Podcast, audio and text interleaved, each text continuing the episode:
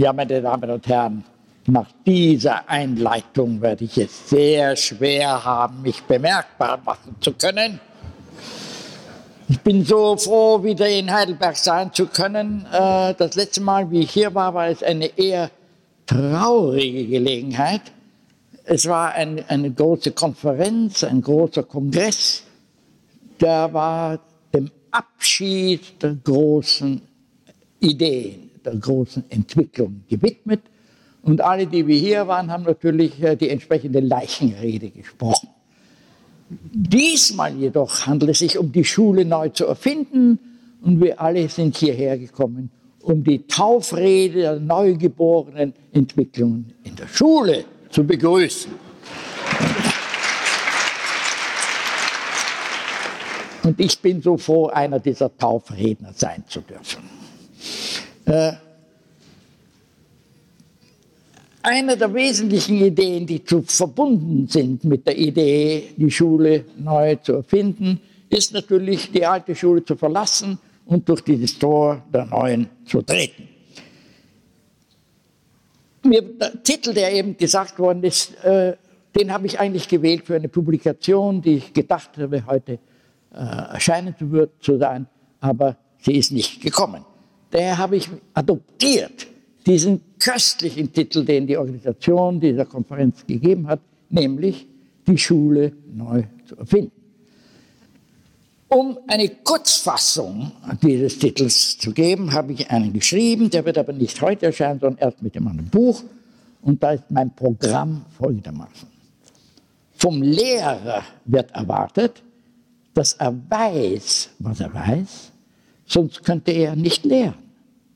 Vom Forscher wird erwartet, dass er weiß, was er nicht weiß, sonst könnte er nicht nach Antworten suchen. Im folgenden Vortrag werde ich versuchen, möchte ich vorschlagen, den Lehrer zum Forscher werden zu lassen, der zusammen mit seinen Schülern versucht, die Schule, ja das Wissen neu zu erfinden. Also das ist mein Programm für den heutigen Morgen, und äh, äh, diesen Vorgang, diesen, dieses Programm möchte ich gerne in äh, zwei Kapiteln erledigen, jedes davon etwa zwanzig Minuten, so insgesamt vierzig Minuten. Und das erste Kapitel wird theoretisch sein, und zwar eine Theorie des Wissbaren gegenüber prinzipiell Unwissbaren und die Konsequenzen einer solchen Theorie. Das zweite Kapitel, an den zweiten zwanzig Minuten, ist äh, aus der Praxis. Und zwar möchte ich über ein Experiment berichten, über ein Experiment, äh, das so aufgebaut ist, dass man gegenüber dem Unwissen eine gewisse Wissbarkeit entwickeln kann und die Konsequenzen der Resultate dieses Experiment. Also auch versuchen, das in zwanzig Minuten zu erledigen. Das erste Kapitel, wie schon gesagt, erste Kapitel ist, über prinzipiell Unwissbares zu sprechen. Prinzipiell Unwissbares. Und Unwissbares hat zwei Komponenten. Und die eine Komponente ist, ist, wenn ein System prinzipiell nicht analysierbar ist. Wir können mit der Sache arbeiten, arbeiten und arbeiten. Immer wissen wir nicht, immer wissen wir nicht, immer wissen wir nicht, wie es eigentlich funktioniert. Das ist prinzipiell Unanalysierbares. Und dann die zweite Abteilung von eben prinzipiell Unwissbaren ist unentscheidbar. Wir werden ein paar Worte über das Unentscheidbare. Wenn wir diesen Block der vollkommenen Ignoranz von uns verstanden haben, dann werde ich aus dieser Nullstellung versuchen zu entwickeln, was können wir denn mit dieser Stellung der Ignoranz haben.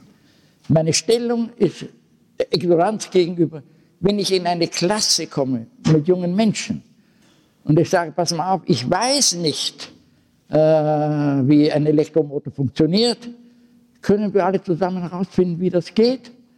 Dann werden Sie sehen, werden die Kinder mit größter Begeisterung mir helfen, herauszufinden, wie dieser Motor geht. Wenn ich aber sage, ich weiß, wie der Motor geht und ihr wisst es nicht, wäre das zu blöd, ihr müsst es jetzt lernen. Jetzt gehen die Schüler schon nach Hause und spielen Fußball. Ja. So, also Ignoranz hat eine Stärke. Also ich würde sagen, wir arbeiten, wenn wir zugeben, dass wir nicht wissen, arbeiten wir aus Stärke heraus. Und das, was ich Ihnen erleichtern möchte, ist das Zugeben der Ignoranz. Ich werde Ihnen helfen zu sehen, dass wir wirklich fundamental ignorant sind. Wir brauchen es nicht einmal zugeben, wir brauchen es nur sehen. Okay, also, die zwei Abteilungen des Unwissbaren, nicht analysierbar, äh, nicht entscheidbar, in wenigen Worten andeuten. Wenn Sie mehr darüber wissen wollen, warten Sie, bis die Publikation herauskommt, die, die mehreren Papiere, die bei dieser Konferenz äh, präsentiert wurden, gedruckt sind. Da können Sie Zeile für Zeile die Entwicklung des Arguments verfolgen. Ich kann Ihnen heute nur eine kurze Übersicht geben. Also, unanalysierbar. Äh, das ist so simpel, wenn man das verstanden hat, das ist wirklich grotesk. Es gibt zwei Arten von Systemen in dieser Gruppe. Das eine nennt man triviale Systeme, das andere sind die sogenannten nicht-triviale Systeme. Ein triviales System ist Ihr Automobil. Äh, triviale Systeme haben die charmante Eigenschaft, dass, wenn man immer dieselbe Eingabe gibt, kommt immer wieder dieselbe Antwort heraus. Also für gleiche Eingaben kommen immer die gleichen Ausgaben. Im Auto sind Sie drin, drehen das Steuerrad nach links, Autofahrt nach links, drehen das Steuerrad nach rechts, Autofahrt nach rechts. Wenn Sie ein Auto kaufen, verlangen Sie vom Verkäufer, dass er eine Trivialisationsgarantie gibt, dass in den nächsten zehn Jahren wirklich auch das Auto nach links fährt, wenn Sie das Steuer nach links fahren. Dann schlagen Sie ins Auto ein, fahren hinaus, drehen das Steuer nach links, das fahren nach rechts. Dann holen Sie einen Trivialisateur und das Auto fährt wieder nach links. Wir lieben diese trivialen Maschinen. Es geht ja sogar so weit, dass wenn unsere Kinder, die ja sicherlich keine trivialen Maschinen sind, man sagt, wie viel ist zwei mal zwei? Man sagt, grün. Dann stecken wir sie in staatliche Trivialisationsanstalten, sodass immer nur vier herauskommen.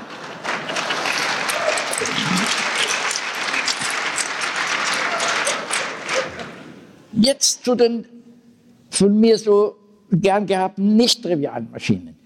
Die haben die Eigenschaft, dass sie zwar völlig determiniert sind, also innerlich ist alles nach Regeln, ja, aber wenn wir diese Regeln nicht kennen, lässt sich zeigen, dass diese Regeln prinzipiell nicht herausfindbar sind. Also ein solches System ändert seine Regeln zum Beispiel, Sie können sich selber Beispiele geben, sicher haben alle von Ihnen einen kleinen Taschenrechner, äh, der hat eine Wurzeltaste. Geben Sie hundert ein, drücken Sie Wurzeltaste, kommt zehn heraus. Geben Sie hundert hinein, drücken Sie Wurzeltaste, kommt wieder zehn heraus, et cetera et cetera. Aber der Rechner kann so programmiert sein, um Sie zu ärgern, ja, dass wenn Sie einmal die Wurzel gemacht haben, tut das nächste Mal quadrieren. Wenn er das nächste Mal quadriert hat, wird er das und das tun. Und wenn Sie nicht wissen, wie das geht, kann ich Ihnen sagen, wenn Sie auch bis zum Ende des Universums, wenn es je vorkommen sollte, Sie immer noch nicht wissen, wie dieser Wurzelrechner geht, daher gehen Sie zum Verkäufer des Wurzelrechners und sagen, können Sie mit der Maschine trivialisieren. Wichtig ist hier zu verstehen, dass solche Systeme, die mehrere innere Zustände haben, die wechseln können, prinzipiell analytisch nicht zugänglich sind. Nummer eins. Nummer zwei, jetzt gibt es Systeme, die unentscheidbar sind. Das Entscheidbar, das Entscheidungsproblem hat klassische Wurzeln. Schon die Griechen haben sich mit gewissen Problemen beschäftigt und sich gefragt haben, können diese Fragen, die wir hier stellen, entschieden werden oder nicht. Das große klassische Beispiel, was immer angeführt wird, ist die Quadratur des Kreises. Das ist nicht nur eine Metapher, sondern man meint damit, ein gegebener Kreis, hier, kann man mit einem Zirkel und einem Lineal ein flächengleiches Quadrat konstruieren. Gegebener Zirkel, mit Zirkel und Lineal, ein gleich, flächengleiches Quadrat konstruieren. Die griechischen Mathematiker haben sich hingesetzt, die mittelalterlichen Mathematiker, die Renaissance-Mathematiker haben sich hingesetzt, die neuzeitlichen Mathematiker haben sich hingesetzt. Sie sind nie auf eine Lösung gekommen. ist das vielleicht ein prinzipiell unlösbares Problem. Karl Friedrich Gauß hat gezeigt, dass das in der Tat ein prinzipiell unlösbares Problem ist. Man kann nicht mit einem Zettel und einem Lineal ein flächengleiches Quadrat aus einem gegebenen Kreis konstruieren. Nachdem dieser Beweis von Gauß so um die Wende des achtzehnten Jahrhunderts geliefert worden ist, haben trotzdem viele Amateurmathematiker oder auch berufliche Lösungen dieses Problems eingeschickt. Eine Lösung nach der anderen, und die Leute, die professionellen Mathematiker mussten studieren, sind die Schritte alle korrekt, bis sie endlich gefunden haben, das ist der Schritt, der falsche. Vielleicht nicht leicht vorzustellen, darf ich Ihnen ein Parallelproblem vorschlagen. Das Problem ist das folgende: Gegeben ist die Nummer dreizehn. Ich gebe Ihnen nur die Erlaubnis, alle geraden Zahlen, die sich ausdenken können, die können zehn Millionen Stellen haben, fünf Stellen, zweitausend Stellen. Ich nehme die geraden Zahlen und dürfen sie beliebig oft addieren und subtrahieren und addieren und subtrahieren und addieren, und bis sie endlich dreizehn gefunden haben als Resultat. Ich höre aus Ihrem freundlichen Lachen, dass Sie sehen, dieses Problem ist nicht schwierig. Es ist einfach nicht zu lösen. Weil mit der Addition und Subtraktion von geraden Zahlen können Sie immer nur auf gerade Zahlen kommen. Und die Zahl dreizehn ist da leider nicht dabei. Jetzt denken Sie an das Folgende. Es gibt Leute, die schicken Ihnen immer wieder ein, dass ich habe das dreizehner-Problem gelöst. Sie müssen jetzt nur brav durch meine Schritte gehen. Ja?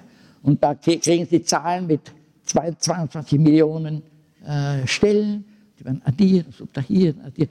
Zum Schluss kommt dreizehn raus. Was machen Sie da? Schicken Sie ihm das Papier zurück mit einem Stempel, lernen doch Arithmetik, oder gehen Sie Schritt durch Schritt und Schritt für Schritt durch das Ganze durch, bis Sie endlich rausfinden, da sieben weniger vier, nein, sechs weniger vier ist zwei und nicht drei. Also, wenn Sie das erwischen, dann haben Sie das Argument Ihres Partners äh, zerstört. Was macht man mit diesen Menschen, die das immer noch tun? Ich sage das deswegen, weil wenn es völlig klar ist, dass gewisse Systeme prinzipiell nicht analysierbar sind, gibt es immer noch Leute, die Ihnen sagen, ich werde Ihnen das System analysieren. Was macht man mit denen? Versucht man sie zu überreden, schickt man sie einen Kurs für äh, nicht analysierbare Systeme, et cetera et cetera. Ich überlasse das Ihnen. Das ist ein interessantes soziologisches Problem. Ja. Okay, jetzt gibt es aber unter den Entscheidungsfragen solche, die prinzipiell unentscheidbar sind. Und ich gebe Ihnen nur ein, ein Beispiel. Äh, wie ist das Universum entstanden? Kein Mensch weiß das, natürlich absolut unmöglich, prinzipiell nicht entscheidbar. Aber, was wissen Sie? Es gibt so viele Antworten. Ne? Äh, wenn Sie zu einem Physiker gehen, so, jeder Mensch weiß, der Physik studiert, also bei Big Bang, zehn Millionen Jahre, bumm, das ganze Universum war da. Ne? Und gehen Sie zu einem religiösen Menschen, so, jeder Mensch weiß, dass er in die Schule gegangen ist, es hat sechs Tage gebraucht und der Schöpfer am siebten Tag war so müde, dass er sich also ausruhen musste. Äh, Etc. et cetera. Oder wenn Sie zu Indern kommen, sagen wir, jedes Kind weiß doch seine Schildkröte. Und da sitzt eine zweite Schildkröte drüber, und die dritte, vierte, fünfte, sechste. Und da sind oben auf der letzten Schildkröte, da sitzen wir. Also, Problem ist entschieden. Mein Vorschlag ist, fragen Sie Ihre Freunde prinzipiell unentscheidbare Fragen. Dann werden Sie nichts über die Antwort der Frage erfahren. Sie werden etwas über den Antworter erfahren. Wenn jemand fragt, sag Mensch, wie ist das Universum gestanden? Da sagt er, Big Bang, das ist doch ganz klar. Ja, aha, danke, du bist ein Physiker. Schildkröten, aha, danke, Physiker, ein Inder. Äh, et cetera. Sie können sehr schnell herausfinden, wie wer ist, wer wer ist, wenn Sie in einen prinzipiell unentscheidbaren Frage fragen. Denn nur die prinzipiell unentscheidbaren Fragen können wir entscheiden. Wieso? Weil prinzipiell unentscheidbare Fragen haben ja keine Logik, keinen Zwang, der mich zwingt, sie so oder so zu entscheiden. Nur entscheidbare Fragen haben diese Eigenschaft, aber nicht prinzipiell unentscheidbare Fragen. Da haben sie die Freiheit zu entscheiden, wie sie wollen. Aber mit dieser Freiheit kommt ihre Verantwortung hinein. Das heißt, sie müssen für ihre Entscheidung die Verantwortung übernehmen. Ende des theoretischen Ausführungen. Ich komme jetzt zur Praxis, zu dem praktischen Problem.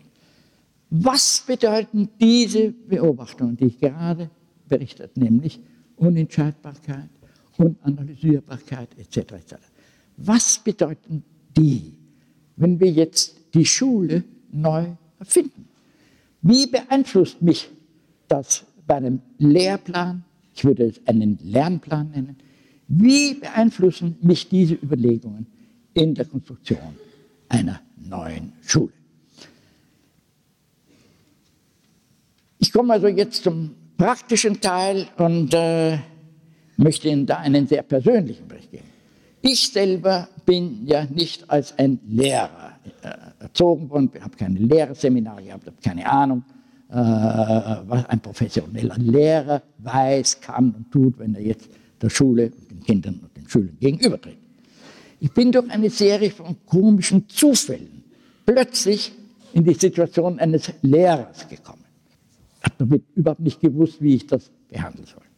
Die Geschichte war so, ich habe einen sehr lieben Freund, einen Professor für Musik, einen Komponist äh, auf der Universität von Illinois, und wir gehen jedes Jahr spazieren und suchen nach Talenten von jungen Menschen, die wir dann einladen. Unser Labor, er hat das große Musiklaboratorium gehabt, ich habe das biologische Computerlaboratorium gehabt.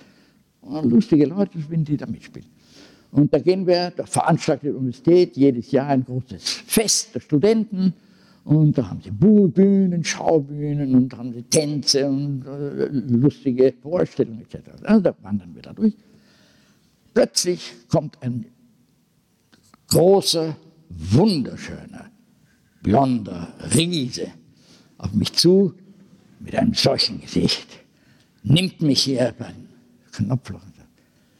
Würden Sie einen Kurs in Heuristik unterrichten? Sage ich, Heuristik, in was für einem Sinn? Im Sinn, wie Schüler ihre Resultate und ihre Lösungen selber finden, oder im Sinne, wie die Mathematiker es gebrauchen, Lösungsstrategien für gewisse mathematische Probleme. Schaut der mich an. Beides. Wende ich mich an meinen Freund Herbert Brün und sage, Herbert, würdest du mit mir einen Kurs über Heuristik halten? Sagt Herbert, no. Endlich einmal ein Kurs, der von den Studenten äh, eingefordert wird und nicht von den Lehrern. Selbstverständlich äh, mache ich mit dir einen Kurs über Heuristik. Sage ich dem jungen Mann, kommen Sie, mir, kommen Sie zu mir nächsten Morgen und da besprechen wir dann die Formalitäten der Einführung eines solchen Kurses. Also dem ist alles heruntergefallen. Nächsten Tag war er bei mir im Office, gesagt, über ein Jahr habe ich versucht, in allen Ebenen der Universitätsmaschine, vom Rektor hinunter zum Dekan, zur Dekanin, wo immer ich hingekommen bin, haben die mich hinausgeschmissen. Und ich dachte, naja, es kommt doch an, wie man es präsentiert. Nicht? Ich habe mich doch beim Klopfloch, was soll ich schon sagen? Na, also, wir haben den ersten Heuristikkurs äh, eingeführt und äh, werde ich kurz vorlesen, was wir ein Programm gehabt haben.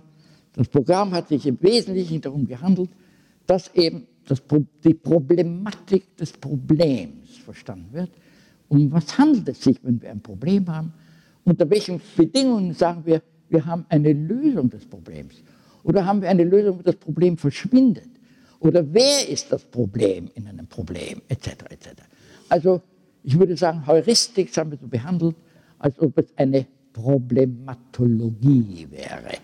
Eine Theorie des Problemstellens, Verstehens, Interpretierens und Auflösens. In dem ersten Dings hat er organisiert ungefähr fünfzig junge Menschen. Äh, ja, fünfzig junge Menschen, das war im Jahre neunundvierzig. Nein, pardon. neunundvierzig waren die Studenten. Im Jahre achtundsechzig war dieser Kurs eingeführt worden auf der Universität. fünfzig und etwa fünfzig Stunden kamen.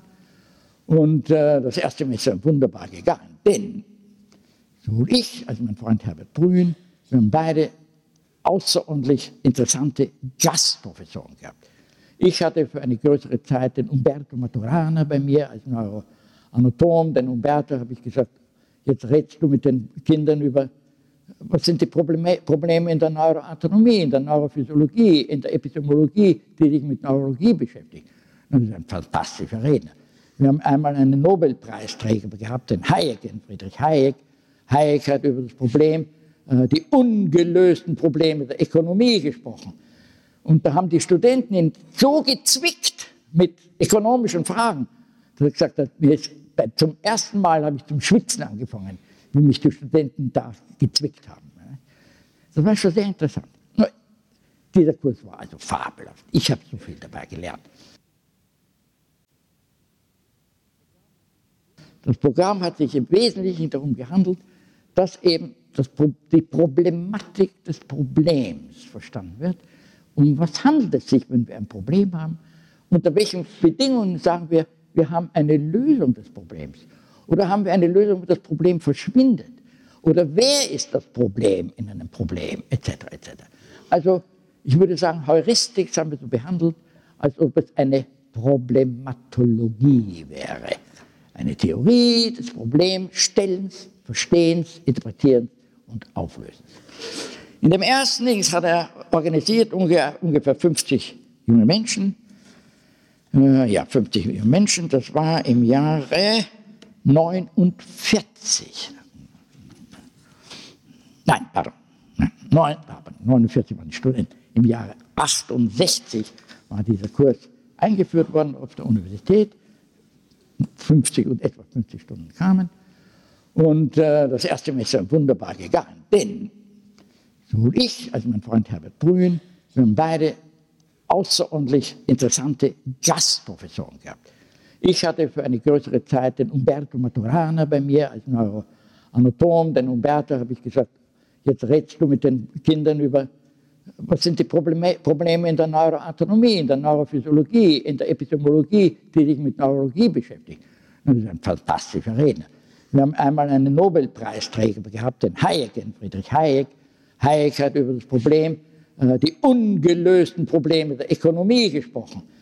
Und da haben die Studenten ihn so gezwickt mit ökonomischen Fragen, dass er gesagt hat, zum ersten Mal habe ich zum Schwitzen angefangen, wie mich die Studenten da gezwickt haben. Das war schon sehr interessant. Dieser Kurs war also fabelhaft. Ich habe so viel dabei gelernt. Die Studenten haben gesagt, jetzt noch einmal, das nächstes Jahr eine Fortsetzung. Wir haben Fortsetzung gemacht. Nächstes Jahr waren dann äh, ungefähr siebzig Studenten. Und dann äh, ist Herbert Brün Sabbatical gegangen. Ich habe einige äh, von den Studenten haben graduiert, sind Doktoren gewesen, sind schon in den Beruf gegangen.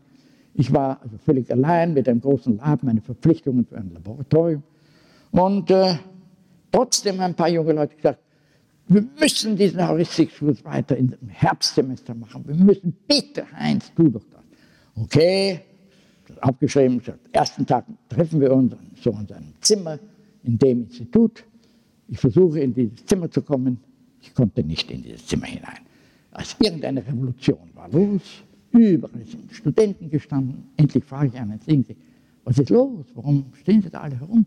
Wir wollen in den Heuristikkurs einschreiben. Waren es hundertsechzig Studenten, die auf mich gewartet haben, dass ich jetzt allein einen Heuristikkurs machen sollte. Schnell denken, also blitzartig denken. Ich habe gesagt, also alles kommt in das große Auditorium. Wir haben uns im Auditorium gefunden. Ich habe fünf Minuten Zeit gehabt beim Hingehen. Was kann ich mit denen machen? Wie ich da ankomme, sage ich, also passt auf, meine Damen und Herren, bin sehr froh, dass ihr da seid. Denn in diesem Jahr schreiben wir ein Buch und ihr seid die Verfasser, die Verleger und die Produzenten. Und, äh, also wer würde gerne die Organisation von unserem Buchschreiber übernehmen? Na wer, wer, wer? Ah, Sie, kommen Sie raus, kommen Sie raus. Wer würde dies und das machen? Innerhalb weniger Sekunden habe ich zehn oder fünfzehn junge Männer und Frauen von mir gehabt, Ich habe gesagt, okay, ihr jetzt fangt an, diese Sache vorzubringen. Das Wichtigste, wir müssen wissen, wer ist in dieser Klasse, damit wir die vorhandenen Talente benutzen können. Und da haben die sofort vorgeschlagen, wir machen ein, äh, ein Register, wo jeder sagt, wie er heißt, wo er wohnt, welche Telefonnummer hat, was er kann, was er lernen möchte und was seine Hobbys und was sein Interesse ist. Haben alle brav geschrieben, dann haben wir einen Katalog gehabt und da sind also verschiedene Interessen et cetera et cetera angeführt worden. Einige von diesen jungen Menschen haben das natürlich überhaupt nie in dem Leben gehört, dass sie sagen sollen, für was sie sich interessieren. Oder nie geglaubt, dass wenn jemand fragt, was interessiert sie, da wird jemand zuhören. Aber natürlich, kaum haben die das gemacht, haben wir einen Index heraus, eine Heuristik-Directory herausgegeben, sodass Leute mit gleichem Interesse konnten sich finden. Also, da lese ich noch ein paar vor. Zum Beispiel unter, unter den Bags. Bags ist, was man sich interessiert. Da gibt es eine, eine junge Dame, schreibt, my dog and me. Also mein Hund und ich interessieren mich. Jeder schreibt, der andere mit David Grossi, der war übrigens einer der, most, einer der führenden Computeringenieure in Amerika ist. David Grossi. No skills, all left thumbs. Ich habe keine Geschicklichkeiten, ich habe nur linke Daumen. Äh, einer sagt, äh, was interessiert ihn? Eine, eine Dame. Clothing, colors, pictures, anything. Uh. Eine junge Dame, eine junge Dame hat das wirklich auch nicht sehr ernst gefunden und die schreibt, wanted to be late all times. Sie wissen, was das bedeutet, ja? Na, anyway, wir haben das alles ernst genommen. Ich nehme die Menschen ernst. Das kam dann im Direktor vor, ja, und dann beim Susan so und so, I want to be late all times, ja. So. Okay, das ist ja wunderbar, jetzt haben wir Experten an das, Experten an das, Leute, die sich das wünschen, Leute, die das wünschen. Die ganzen jungen Menschen, wir werden ernst genommen? Ja, natürlich, was, was denn sonst? Der beste Spaß ist doch, wenn man dich ernst nimmt. Ne?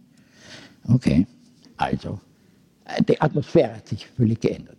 Gruppen haben sich gebildet, gemäß ähnlicher Interessen. Die Studenten, die das Direktory gebaut, also die Liste gebaut haben, haben auch einen Index gemacht, sodass man nachschaut konnte, wer interessiert sich für Fotografien. Fotografie liest man Meyer, Müller, Schmidt und so weiter. Fotografen. Wer interessiert sich für Schreiben? Sowieso, sowieso, sowieso. Dieser Katalog hat initiiert, einen ein, ein, ein, ein Start gegeben für die Möglichkeit, dass sich Gruppen bilden konnten. Und tatsächlich innerhalb von äh, einigen Monaten ist dieser große Whole Earth Catalog Whole University Catalog da gewesen, wo die Studenten über die Universität reflektiert haben. In dem Artikel, das ist so interessante Sache, in, dem, in diesem Buch äh, habe ich alles publiziert, was die gebracht haben. Es wurde gedruckt in einer Rotary Press in der Nachbarschaft, im Nachbardorf, der hat eine Rotary Press gehabt, sodass ein riesiges Buch äh, für fast nichts mechanisch hergestellt werden konnte. Und die Studenten haben dann, wie das herausgekommen ist, sind mit größter Neugierde erwartet, wie wird dieses Buch ausschauen. Faszinierendes Lehrgeld. Sich schon so gefreut, auf einmal kamen diese Stöße. dreihundert oder vierhundert Whole University Catalog. Und er hat aufgemacht, angeschaut. Das ist alles. So schaut das aus, wenn wir eine solche Sache produzieren. Das ist ja. Das hätte ich nicht gedacht. Ich glaube, das wird ein Meisterwerk. Es war kein Meisterwerk. Natürlich war es kein Meisterwerk. Es war ein Lernmittel. Die haben gesehen, wie schaut etwas aus, wenn ich das in meiner Privatwelt tue, wie sieht das aus, wenn es in die Öffentlichkeit kommt. Ich möchte noch dazu sagen, dass zum Beispiel in den vorhergehenden Kursen haben wir das Problem der Notengebung versucht zu behandeln. Und da habe ich die folgende Studie gemacht. Sowohl der Herbert Brün war zu beschäftigt, äh, da fünfzig, sechzig Arbeiten durchzulesen. Ich war absolut überbeschäftigt, ich konnte das nicht machen. Da haben wir Folgendes gemacht. Jeder Aufsatz, der geschrieben wird, darf nicht länger wie zwei Seiten sein. Dann haben wir die zwei Seiten vom Schüler X, Y und Z genommen, haben sie reproduziert, sodass wir ein kleines Büchlein machen konnten wo jeder Student seinen Beitrag in diesen Büchlein drinnen gehabt hat. Diese Bücher haben wir alle den Studenten wieder zurückgegeben und haben sie gebeten, alle Arbeiten, die in diesen kleinen Büchlein waren, zu, äh, zu äh, beurteilen und eine Note dazu zu schreiben. Jetzt haben die Studenten sich selbst beurteilt. Und äh, das Schöne, was wir dann bei dem Studio gefunden haben, ist, dass zum Beispiel die fünfzig Studenten, verschiedene Studenten, die den, das Paper Nummer zweiundzwanzig beurteilen mussten, inklusive zweiundzwanzig, ja, haben fast dieselbe Note gegeben. Also wir haben die Variation ausgerechnet, die eine Note hat, die auf eine bestimmte Arbeit geht. Und das geht wirklich so und so hinunter. Also das Gefühl, welche Qualität das Papier hat, wird von allen geteilt. Schon für uns war es sehr interessant. Der Student, der selber das Papier geschrieben hat, war meistens der Mann, der am kritischsten seine Arbeit beurteilt hat. Das war also für uns unglaublich wichtig, eine solche Sache zu sehen. Wenn der Student eingeladen wird, der Mensch eingeladen wird, sich oder andere zu beurteilen, so sind die Beurteilungen erstaunlich äh, konsistent. Okay, also Whole University Catalog ist herausgekommen und da waren also ganz interessante äh, Komponenten drinnen. Zum Beispiel ein Student hat äh, einen Artikel geschrieben, wie man Marihuana wächst im Garten, die Blätter abschneidet, röstet, dann Zigaretten, Marihuana, Zigaretten baut. Das kam also in einen Katalog, der hieß Whole University Catalog. Und das Erste, was ich mit diesem Katalog gegeben habe, ich habe dem Rektor meiner Universität gegeben. Damit er weiß, was in seiner Schule vorgeht. Die Schule neu erfinden, er soll ja auch wissen, was los ist. Ne?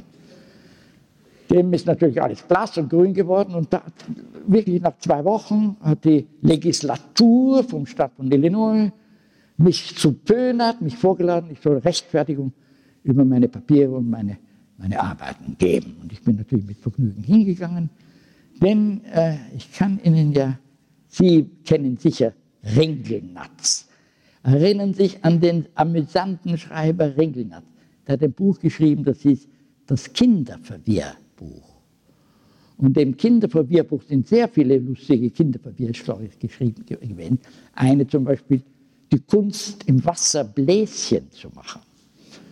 Ein anderer Artikel war, wie man aus einer wunderschönen Auslage, wie man Teile von einem Blatt Papier ausschneiden kann.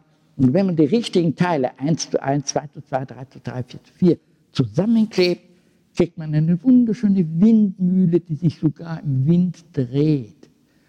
Und wenn Sie das näher anschauen, gibt es keine eins zweimal, es gibt keine zwei zweimal. Man kann nichts miteinander zusammenkleben und wenn man es zusammenkleben könnte, dann würde es keine Windmühle geben. Also dieser junge Mann hat diese Marihuana-Zigarettenfabrik so geschrieben, wie Ringelnatz sein Kinderverwirrbuch geschrieben hat. Sodass, wenn sie den Vorschriften gefolgt wären, hätten sie nicht eine Marihuana-Zigarette haben können. Aber natürlich die Legislatoren vom Freien Staat von Illinois wussten weder, wie man einen Marihuana herrichtet, noch was man damit machen würde. Und haben gesagt, der Förster unterrichtet die Studenten, wie man Marihuana-Zigaretten macht. Noch bin ich mal mit größtem Vergnügen dorthin gegangen. Da habe ich mir gedacht, da werden wir sehen, wie, wie lange die äh, ein ernstes Gesicht machen, bevor sie zum Lachen anfangen müssen. Na, anyway, also ich bin nicht aus der Universität hinausgeschmissen worden, obwohl es ziemlich an der Grenze war. Das sind die Gefahren, wenn Sie eine Schule neu erfinden wollen. Ja? Okay. Es, die äh, Tradition in meiner Gruppe, äh, Publikationen innerhalb der Klasse zu machen, hat sich irgendwie als Fabel bewährt. Ich habe mehrere Sachen publiziert und ich wurde schließlich und endlich stimuliert von einer sehr lieben Kollegin und Freundin von mir, der Margaret Mead. Sie hat gesagt, Heinz, du müsstest der Mensch sein, der äh, ein Buch über Kybernetik schreibt. Ich, ich schreibe keine Bücher leider, aber wie ich eine Klasse gehabt habe, die ungefähr aus sechzig jungen Menschen bestand, habe ich gesagt, pass mal auf, wir wollen jetzt das wesentliche Buch über Kybernetik schreiben und wir wollen auch die Klasse so laufen zu lassen, dass sie kybernetisch betrieben wird. da haben wir dieses Buch Kybernetik der Kybernetik oder Cybernetics of Cybernetics genannt.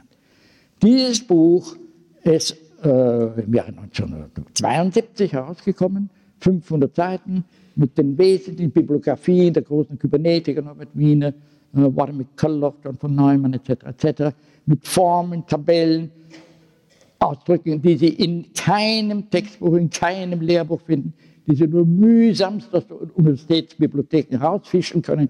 Alles in dem Buch Kybernetik, Kybernetik von Studenten, ungefähr sechzig Studenten gemacht, und die meisten waren Freshmen, das heißt junge Burschen oder junge Mädels, die gerade von der Mittelschule in die Universität gekommen sind. Dieses Buch lag, wir haben nur zweihundert Exemplare drucken können, ich habe nur dieses extra Papier bei mir liegen gehabt, das haben wir alles gebaut. Das ist also zwanzig Jahre da herumgelegen, bis vor äh, etwa einem Jahr, da war ich bei einer Konferenz mit einem jungen Mann gesessen am Tisch, ich sagte, was machen Sie? Und er sagt, Sie werden es nicht glauben, ich publiziere unpublishable books. Was, sage ich? You publish unpublishable books? Ja, von was leben Sie? Davon. Hm, interessant. Übrigens, wenn Sie ein wirklich unpublishable book publizieren wollen, dann kommen Sie zu mir, ich kann Ihnen eins zeigen. Seine Ohren haben sich so gespitzt. Ich komme bei Ihnen vorbei, war nicht weit, wo wir gewohnt haben, kommt, gebe ich ihm dieses Buch, fünfhundert Seiten, Cybernetics of Cybernetics. Das muss ich haben. Also, das muss ich haben. Ich kann Ihnen das leider nicht geben, das ist das einzige Exemplar. Nein, nein, das muss ich, das müssen wir wieder publizieren. Na also gut, ich habe ihm geglaubt, ich habe ihm mein einziges Exemplar gegeben, es ist verschwunden, ein halbes Jahr später ist er gekommen, das Buch ist fertig, wo können wir es aufnehmen? Da war zufällig die amerikanische Gesellschaft für Kybernetik, hat ihre Tagung gehabt, da ist er gekommen mit fünfhundert Exemplaren und die sind an demselben Tag verschwunden. Ich dachte als ein Educational Experiment, also ein äh, pädagogisches Experiment, wenn ich Ihnen diese paar Sachen, die da produziert worden sind, mitbringe zum Anschauen, das Cybernetics of Cybernetics sogar zu kaufen, lasse ich es draußen liegen und Sie können das anschauen und sich äh, selbst davon überzeugen, was Ihnen an einem solchen Projekt gefällt. Die jungen Menschen, die aus diesem Kurs Cybernetics of Cybernetics herausgekommen sind, wenn immer die mich treffen, sagen sie, dieses Jahr war das größte Erlebnis in meinem Leben. Denn plötzlich bin ich draufgekommen, dass ich ja selber was machen kann, dass ich selber etwas kreieren kann, dass ich selber etwas Neues auf den Tisch stellen kann, wo ich nicht etwas wiederkäuen muss, was ich nicht verstanden habe und auch der Lehrer nicht verstanden hat. Ich wollte also nur kurz diesen Bericht geben, denn ich dachte, ich, meine Verantwortung ist so, dass ich Sie wissen lassen muss, was als ein erfolgreiches Experiment schon einmal gemacht worden ist. Ich möchte jetzt zum Abschluss nur eine kleine Metapher für das, was ich gerade erzählt habe, machen. Und zwar gab es diesen großen chinesischen Taoisten, Zhuangzi. Und Zhuangzi ist sehr gerne gereist. Und an einer Gelegenheit kam er in ein, in einem einsamen Tal, in ein wunderschönes Herberge, dort übernachtet und äh, blieb einige Tage dort, das hat ihm so gut gefallen. Und da hat er von anderen Gästen gehört, die gesagt haben, ja, der Wirt hat zwei Beischläferinnen, die eine ist schön und die andere ist hässlich. Aber er liebt die hässliche und nicht die schöne. Hm, das ist sehr interessant. Er trifft einmal den Wirt und sagt, ja, ich habe gehört, Sie haben zwei Beischläferinnen. Eine ist schön, die andere ist hässlich. Aber Sie lieben die hässliche und nicht die schöne. Wie kommt das? Oh, sagt der Wirt, ganz einfach. Die Schöne weiß von ihrer Schönheit und man sieht ihre Schönheit nicht. Die Hässliche weiß von ihrer Hässlichkeit und man sieht ihre Hässlichkeit nicht. Sie können sie leicht übertragen auf Wissen und Unwissen. Danke vielmals für Ihre Aufmerksamkeit.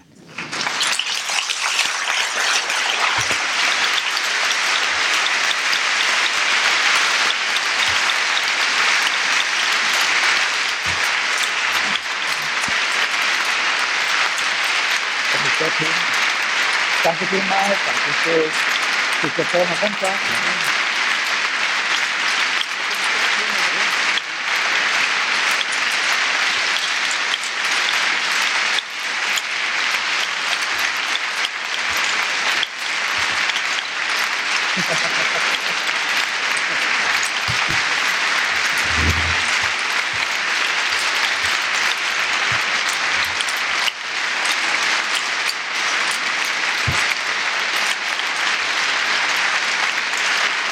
Ich hoffe, das reicht.